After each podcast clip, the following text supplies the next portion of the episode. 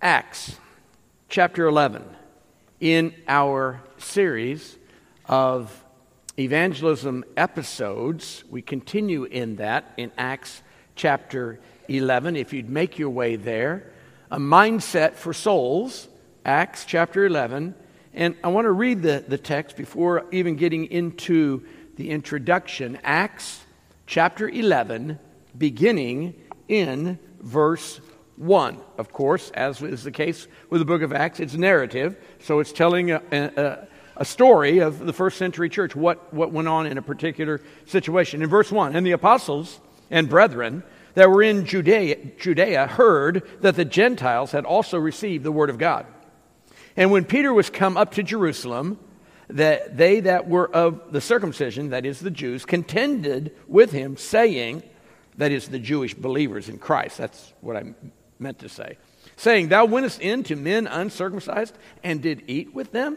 But Peter reviewed the matter from the beginning and expounded it in order, uh, in order unto them, saying, and now Peter's reviewing what happened in chapter 10. I was in the city of Joppa praying, and in a trance I saw a vision, a certain vessel descending as it had been a great sheet, let down from heaven by four corners, and it came even, uh, uh, even to me. Upon which, when I had fastened my eyes, I considered and saw four uh, footed beasts of the earth, and wild beasts, and creeping things, and fowls of the air. And I heard a voice saying unto me, Arise, Peter, slay and eat. But I said, Not so, Lord, for nothing common or unclean hath at any time entered into my mouth. But the voice answered me again from heaven, What God hath cleansed, that call not thou uncommon uh, or unclean. And this was done three times and all were drawn up again into heaven. And behold, immediately there were three men already come unto the house where I was, sent from Caesarea unto me. And the Spirit bade me go with them, nothing doubting. Moreover, these six brethren accompanied me, and we entered into the man's house. And he showed us how he had seen an angel in his house, who stood and said unto him, Send men to Joppa, call for Simon, whose surname is Peter who shall tell thee words by which thou and all thy house shall be saved. And as I began to speak, the Holy Spirit fell on them as on us at the beginning. Then remembered I the word of the Lord, how he said, John indeed baptized with water, but you shall be baptized with the Holy Spirit. Forasmuch then as God gave the same gift as he did unto us who believed on the Lord Jesus Christ, Christ, what was I? Who was I that I could withstand God? When they heard these things, they held their peace and glorified God, saying, Then hath God also to the Gentiles granted repentance unto life. You've heard it said, and it's mostly accurate, that if you aim at nothing, what? You're, you're sure to hit it. And that is, to a great degree, true. So, in, in our lives, just in our normal day to day lives, strategic planning uh, even setting goals, realizing goals, does not deny the sovereign will of God in a believer's life. I've walked with the Lord, as I shared this morning, nearly 46 years this week. And in that time, I've had many desires, aspirations uh, come to pass. I've met goals relative to uh, my family life, relative to education, uh, professional life, material blessings, and, uh, and the like. Um, I have uh, in place now, Kathy and I do, a plan for retirement. One of these days, the voice is not going to be able to uh, uh continue at, at, this pace, I'm guessing. So, in 20 years, 25 years, when I'm ready for retirement, um, we have a plan in place. Those are good things. And I know the same is the case for many, if not most or all of you adults who are gathered here, because things like this do not happen by accident. If I fail to plan, I plan to fail, right? And we know that's just wise stewardship. Nothing, nothing uh, remarkable about that. Um, core convictions of where I am and where I want to be generate goals which leads to strategic plans of how to get to those goals. Business 101. We understand that. These principles also operate in the realm of my spiritual life and in the realm of the church, in that core convictions lead to strategic plans. That is, I know what I believe. Now, how am I going to get to that realization of the will of God uh, in, from that, uh, that core conviction? And so, these core convictions, namely, in this, in this context, of sharing the gospel. That must be a core conviction of believers. It could hardly be more clear. That's why God has left us to glorify Him by communicating uh, the word to the lost, the word of the gospel. In to the degree that uh, Jesus said before He ascended, Go, teach all nations, baptize them, see them one to me, baptize them in the name of the Father, Son, and the Holy Spirit teaching them to observe all things whatsoever I've commanded you. And lo, I am with you always, even unto the end of the world. And I believe, if I, and I, I didn't do, I didn't exegete this, but in my memory, I believe the only verb is the imperative go. The rest of them are participial phrases, uh, uh, as, as you are doing this, as you are doing that. But the verb, the command, is to go. He has sent us out into the world. That is undeniable, inarguable. The corporate church, the individual believer, must have a mindset for souls. That is the core conviction. We're not to be cozy and comfy, we're to actually bring the gospel to a lost and dying world. Uh, now, how you go about doing that, that's the $6 million question. But in this text, I identify four operating principles, which must be a, a, part of my life because we see it as a part of Peter's life and of the early disciples. And I offer them to you this evening. First of all, we see in verses 1 through 6 that believers with a mindset for souls, that is, you are burdened for the lost, you have God's vision. You see what God sees. And in fact, in our text, you'll notice upon uh, in verse 6 uh, verses 1 through 6 um, I want to highlight this point. You see, upon which when I had fastened my eyes. Now, that's talking about in the physical realm, but we, God wants us to see the world as He sees the world. Now, the Hebrew Christian leaders, that is, those Jews who had come to know the Lord, presumably on the day of Pentecost, uh, and, and, now, just a few chapters later, and maybe a few months later, they were uh, the, the leaders in the church uh, in Jerusalem they still had some residual racism involved. What, Peter? You ate with those uh, uncircumcised, those unclean people, meaning Gentiles. You actually had a meal. You went into their house, and Peter recited the story from chapter 10 and told them. Um, Spirit of God, it's interesting. Spirit of God moved upon Luke to uh, revisit this very uh, subject uh, because it, it, just in detail in chapter 10, now revisiting in chapter 11, maybe because we need to hear that in 21st century America. That is, we still need to know and to be reminded God is no respecter of persons. Amen? Uh, it, it, it's not your pedigree, it's not your ethnicity, it's not your, your language group, people group, whatever. He is no respecter of persons, and He wants us to be mindful of that. So, what is God's vision?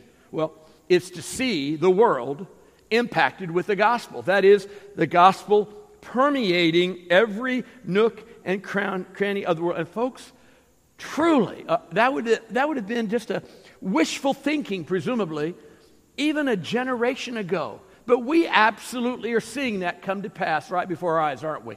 Do you know that our ministry uh, that started here, I say our ministry, we support gotquestions.org literally has millions and millions of people coming to their website every month. Not in the history, not in the 20 year history of, of that ministry. Every month, millions of people from all over the world, even North Korea, a few sneak through the, uh, the curtain that they have uh, uh set up there in North Korea. Even there, occasionally, there will be someone making an inquiry about a gospel or a theological point or question even from North Korea and every, all the other countries. I've been, uh, I've been answering questions. Anybody else answer questions for dot, got questions, dot, .org? Uh, there, are, uh, there are a few Red Bridgers who do. I've been doing it for 17, 18 years. And I, don't, I, can't even, I can't even begin to count. A hundred different countries. I've had questions come in that I've addressed because I get one a week. Uh, uh, so that's, uh, that's 50 or so a year times 18. Uh, you do the math. What is that? Nine, uh, 900? Uh, yeah, 900 or so. And so lots and lots of different countries, most of which, at least the ones I get assigned, are not America. Uh, they're not people from around the corner. And, uh, and so we're seeing, uh, the point is, we are seeing God's vision realized right before our eyes in our day. What an amazing time to be serving the Lord. And so, God's vision, yes, it's across the sea. Yes, it's around the world, but it's also right across the street. Peter just went a little ways uh, and he was into Gentile territory, if you will, and the gospel was to go to them. Folks, we need to see South Kansas City the way God sees South Kansas City and have a heart to share the gospel. In fact, uh, uh, along this line, Jesus said in John chapter 4 and verse 35 Say not, there are yet four months and then comes the harvest. No, behold, I send you. Lift up your eyes. There's God's vision.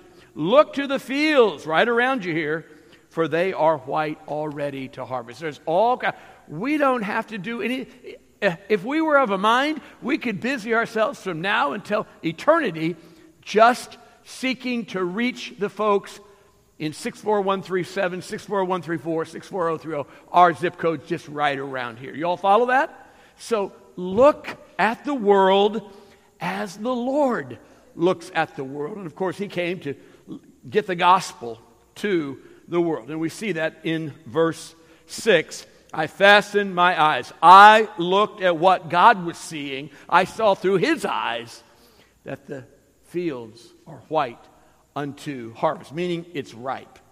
Secondly, we see in verses 7 through 10, believers with a mindset for souls have ears to hear God's heartbeat. Verses 7 through 10 Notice it says in verse 7, and I heard a voice. Now, uh, of course, uh, he's alluding to the vision that he received, but for our purposes, what is God's heartbeat? That it's not just that, uh, that he sees the need, the lost condition of mankind. God is moved with compassion, and we are to have that compassion and carry it passionately to the world. It's not just seeing the need, it is having and receiving God's heart, his passionate heart for the lost. Folks, anyone can put anyone can put money in the offering plate. And if, our, if, if your heart is right, your motive is pure, uh, then uh, to God be the glory. That's good. That's a good thing. We're called to bring our first fruits. Um, but anyone can do that. It's another level to actually be burdened for the orphans in Haiti at our orphanage, for to be burdened to get that missionary on the field. It doesn't take even much passion to strategize, but it does take passion to actually do something about it. And so God's heartbeat is a heart for the world, His power, His presence, His passion in our lives. You know, uh, along this line, I, I, would, I would argue, I would, I say argue, I would uh, offer that what God resists and rejects the most is dead religion. Dead religion, that just going through the motions. And that is not who we are. But you'll remember in, uh, in Revelation chapter 3, check that, Revelation chapter 2, John wrote by the Spirit of God to the seven churches of Asia, right? Who was, who was the first church? Who was it? Say it loud. You all know. Ephesus. And what was said about Ephesus? All kinds of glorious things. Uh, I mean, this was the church of all churches in the first century. They had all the ministries, all the leaders, uh, all the doctrine. I mean, this was cutting edge Christianity in the Mediterranean area. But what did he say at the end of that part to the Ephesians? I have one thing against you. What is it? What loud?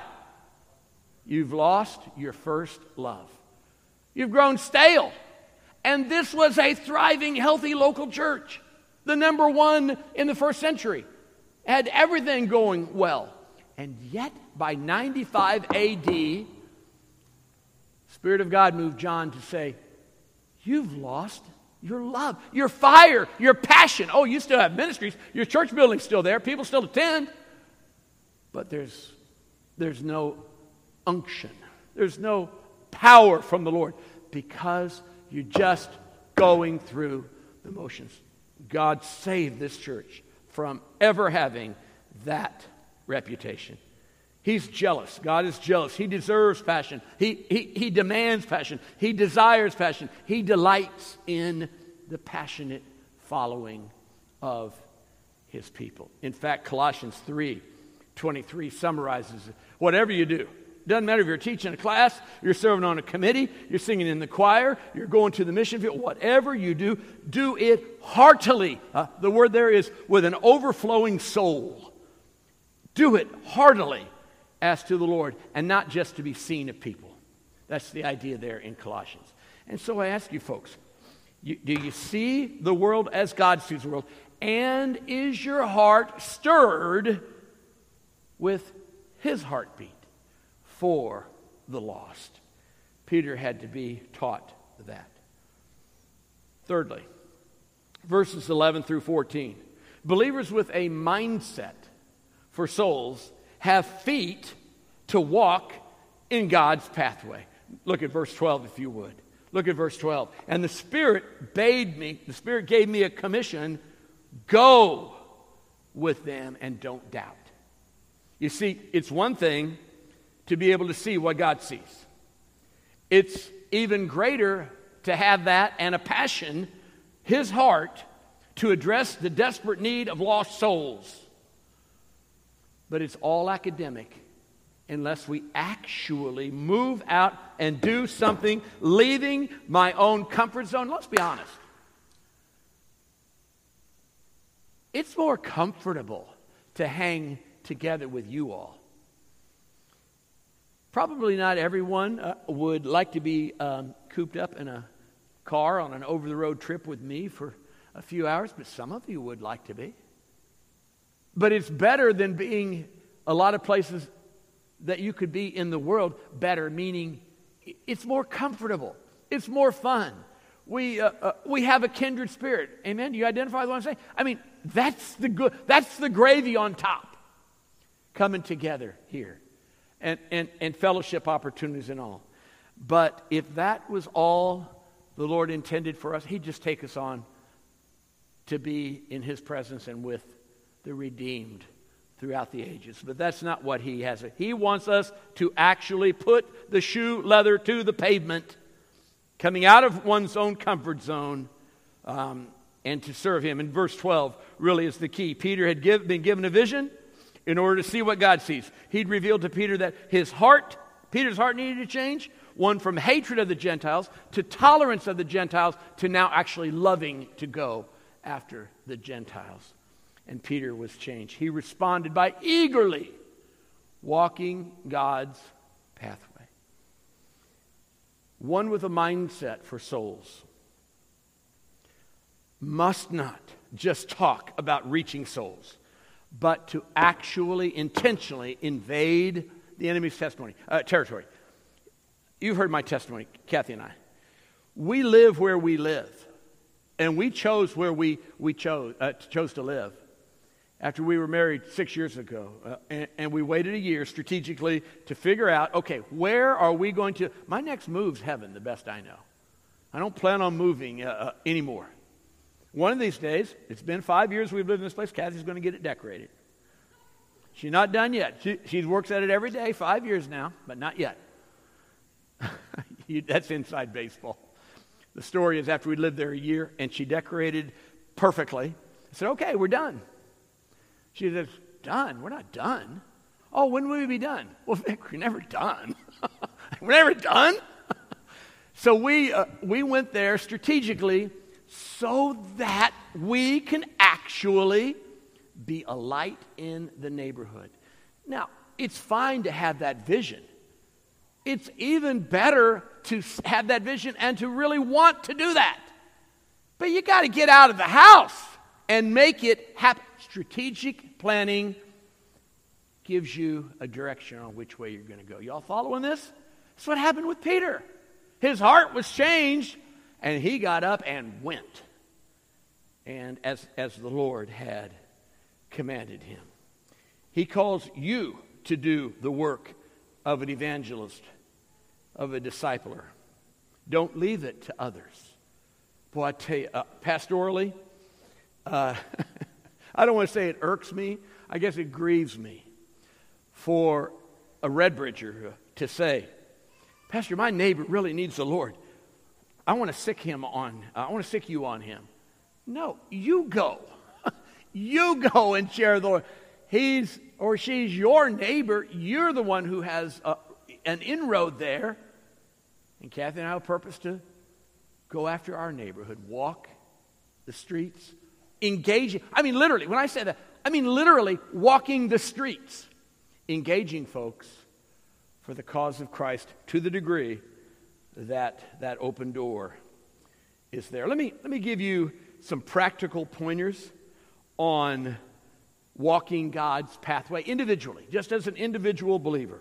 First of all, make sure you know how to share the gospel.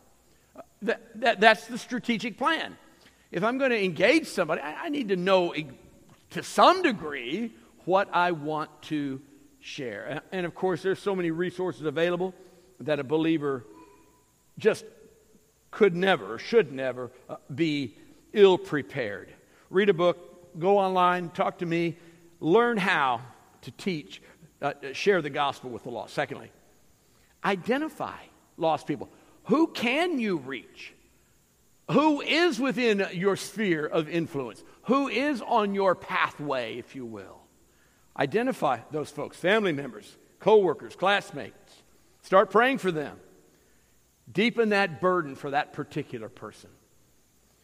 These are practical. Carry gospel tracts with you and then look for a strategic time to distribute them, depending on what the subject matter is. Uh, sometimes the subject matter is a particular item and then brings the gospel in. So be strategic in that way. This is, uh, this is very good here. Be aware of how the doors were opened through current events. Something going on in the world, and you will have opportunity to share the Lord. I just did that uh, with a Jewish fellow on and Kathy was with me, uh, on Israel's 75th anniversary becoming a nation. And uh, I was talking to this man, uh, and I said, uh, I don't know a lot of Jewish men uh, personally. And, and, I was talking to this one, this man, and I've known him for some time. I said, although my best friend is a Jewish man. And he, knew, he knew exactly what I meant by that. and, and so I'm, I'm 75th anniversary of Israel just happened. And so, using that, I mean, we could go today, as a matter of fact, I think, uh, looking for current things going on to be able to introduce the gospel. Look for a tragedy. My, the greatest opportunities that I have at sharing the Lord with the lost are, are funerals. I never, if I can help it, I never pass up a funeral. What? That's weird. No, it's not. You got, a, you got a, a, an audience who, who's not going anywhere. I mean, son and daughter and, and grandson and granddaughter, they're not going to go running out. They're going to, they're to listen to the funeral message of grandma. And, and that is an opportunity to be able to share. Look for times to share what happened to you in your life with Christ. And so these are just some, there's, there's, you, could, you could offer a, a hundred more. But here are some things that will help you be on the pathway walking out God's vision, His heartbeat, um, as you put feet to pavement. Now, corporately, oh, one other thing, and this is most important, obviously. Be a shining example of Christ. Uh, folks aren't going to believe you if, if it's not credible. So your life must be credible. The fruit of the Spirit love, joy, peace, long suffering, gentleness. Somebody ought to be able to say, Tell me what is the hope in you, 1 Peter 3.15. And you'll be quick to share. Now, corporately, what about as a local church relative to um, going into the world and uh, that mindset for souls. Refuse to stand on the periphery. Jump in, the water's fine. okay? Jump in, get involved in the area of evangelism, whatever that might mean. Heading up a, a group, volunteering to go on a mission trip, giving to missions uh, financially, whatever that might. Jump into the work of the church as the Lord called Peter to do. Participate in corporate church sanctioned projects that we, uh, that we have, uh, efforts that we have, Oktoberfest, Road to Bethlehem, or going into Terrace Lake in St. Catharines this coming Saturday. You say, oh, that's scary. Maybe I'll have something else going on. Yeah, it's not comfortable. Uh, it's cozier just to sit at home, to watch the flowers grow. But by His grace and for His glory, if you will say, I am going to cast aside fear, I'm going to reject apathy, and God, I am going to receive the burden that you want me to have for the lost in my community, I'll go. I'll team up with somebody who's more experienced. That's fine. Everybody begins somewhere, and I'll go. So participate in a corporate ministry. Sacrifice time, talents, treasure in God's work. And then pray, of course, for the Lord of the harvest to reap. But before anything else, you need to commit that I'll walk God's pathway. And if it has been sin up to this point of rebellion, no, I'm not going to do it. Or indifference, eh, I got more important things to do. Turn from that, repent of that, confess that. God, I've not had your heart. I've not seen the world. I've not had your vision, not had your passion, and I've not done anything about it because of that. And I am turning. I am truly confessing that as, as resisting your will. Well, that's sin and I'm going to, by faith, follow you. Now, may, maybe it won't be this Saturday outing. Don't, don't, hear, uh, don't hear that in a manipulative sense. That's just by way of illustration. But in some way, shape, or form, walk out the gospel, you yourself individually, and then we corporately in sharing the Lord with those who are dying in sin. Finally, verses 15 through 18. Believers with a mindset for souls have lips to speak the message. Uh, I, uh, Kathy said this morning to our Sunday school class people do not get saved by you living a good example of, of following Christ. Oh, to be sure, you are and I am to live a good example, a credible example. But they actually, there's a content to the gospel message, right? And the content Jesus died for sinful man. Come unto him. Call upon the Lord, and you shall be saved. There's actually a message to speak. You're not going to do the producing? Look at verse 15, if you will. And as I began to speak, sharing the Lord, sharing Christ with them, uh, re- re- giving them, reviewing his testimony, talking to them about what Jesus did.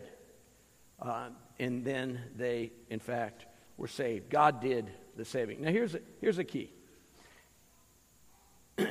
God doesn't save people because of you, and He doesn't save them in spite of you, but He will save the lost through your testimony, your witness. He's pleased to do that. That, that is His plan, that we go and share the Lord. So, child of God, you have a message to share. He wouldn't have left you here, he wouldn't have left me here if he thought the work was already complete, but it's not complete. Ergo, we are his witnesses. The issue is will I be a faithful witness of his or will I not? Are you sharing your testimony? Are you distributing gospel tracts? Are you giving to missions? Are you looking for opportunities to witness on the job, in the neighborhood? Are you involved in some capacity in corporate evangelistic life here at this church? If not, why not? The bottom line God calls his children to have a mindset for souls, and if not, then to develop one and to adopt one, even this evening. Because making a difference, the gospel, making a difference in the lives of the lost, there, it's our marching orders as soldiers of the cross and of those that the Lord has called to share. Do you have a mindset for souls? You know if you do. I know if I do. And may the Lord convict us if not. And if so, may He blow open doors of opportunity to share and to see Him bring fruit through our time of, uh, of speaking and sharing the gospel. Lord, I'm so thankful for this reminder. So many things about this. The, the, the um, rejection of racism that we see in this text, the adoption of a burden from you, a passion for the lost, the exercise of faith to actually go out and do it, and then the knowledge that you are the one who does the saving. You will bless with fruit. And so, Lord, this, this passage has everything about an episode of evangelism. May we live in the midst of Acts 11, 1 through 18, in our own lives and in our corporate life of your church, honoring you, glorifying you, and seeing you resurrect dead souls to know you, to follow you. Happened in our lives. May you use us to see that happen in the lives of others. For your name's sake, Lord Jesus.